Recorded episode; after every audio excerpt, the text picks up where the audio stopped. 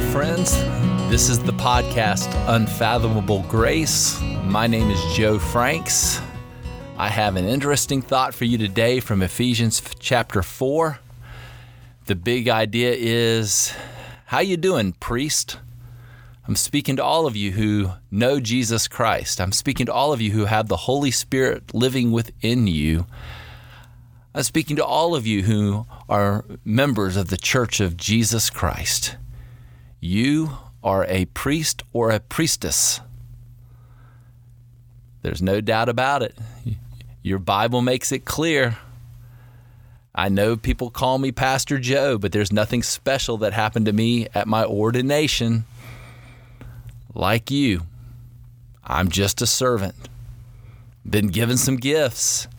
It's my job to use them, and the same is true for you. You're just a servant. You've been given gifts, and it's your job to preach, to teach, and to counsel.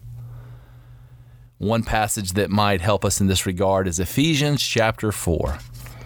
I, therefore, a prisoner for the Lord, urge you to do what? Walk in a manner worthy of the calling to which you have been called that's right. He's writing to Ephesian believers saying, You have a calling, you have been called. Now you're to walk with all humility and with gentleness and with patience, which every pastor or priest needs to have, bearing with one another in love. You are eager to maintain the unity of the Spirit in the bond of peace.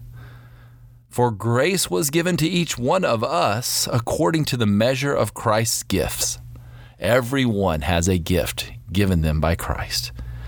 Therefore, it says, when Jesus ascended on high, he led a host of captives, and he gave gifts to men. And he gave the apostles, prophets, evangelists, shepherds, and teachers, those are offices, to do what? To equip the saints for the work of the ministry for the building up of the body of Christ. That's right. Every single member of the Ephesian church was to be a saint in the work of the ministry, building up the body of Christ. We do this until we uh, all attain to the unity of the faith, the knowledge of the Son of God, to mature manhood, to the measure of the stature of the fullness of Christ so that we may no longer be children tossed to and fro by the waves and carried about by every wind of doctrine, by human cunning or by craftiness and deceitful schemes. Rather, all of us, speaking the truth in love, we are to grow up in every way into Him who is the head and who is Christ. He is the one from whom the whole body, joined and held together by every joint with which it is equipped, when each part is working properly, makes the body grow so that it builds itself up in love. And so people call me Pastor Joe.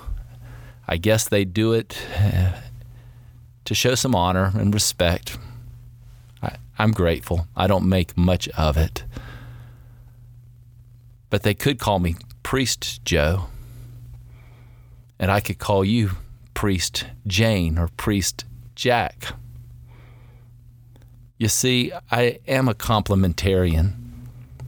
So I do believe that God calls me to be the biggest servant leader that I can possibly be, killing myself for the good of my family.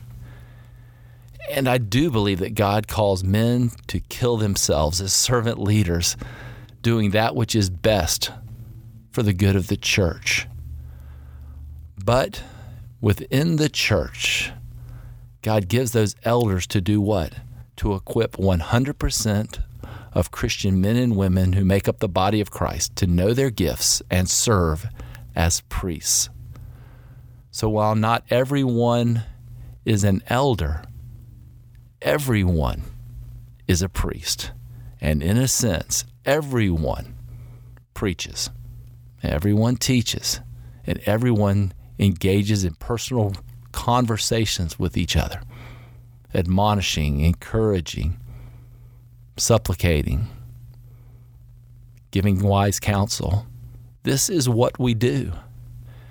I remember growing up, I would often hear preachers say, uh, There's nothing I would want than for my children to follow after me and become full time Christian workers.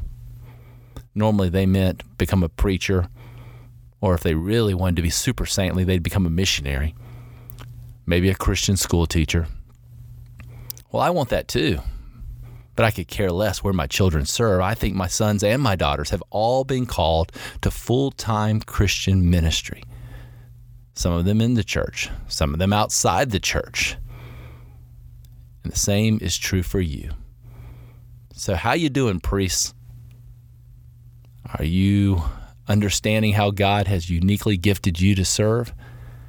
And are you serving? Are you walking worthy of the calling to which you have been called? Your church needs you. Your brothers and sisters need you. Get involved. Preach, teach, counsel. Speak the truth in love. This is what Christ has made you to be.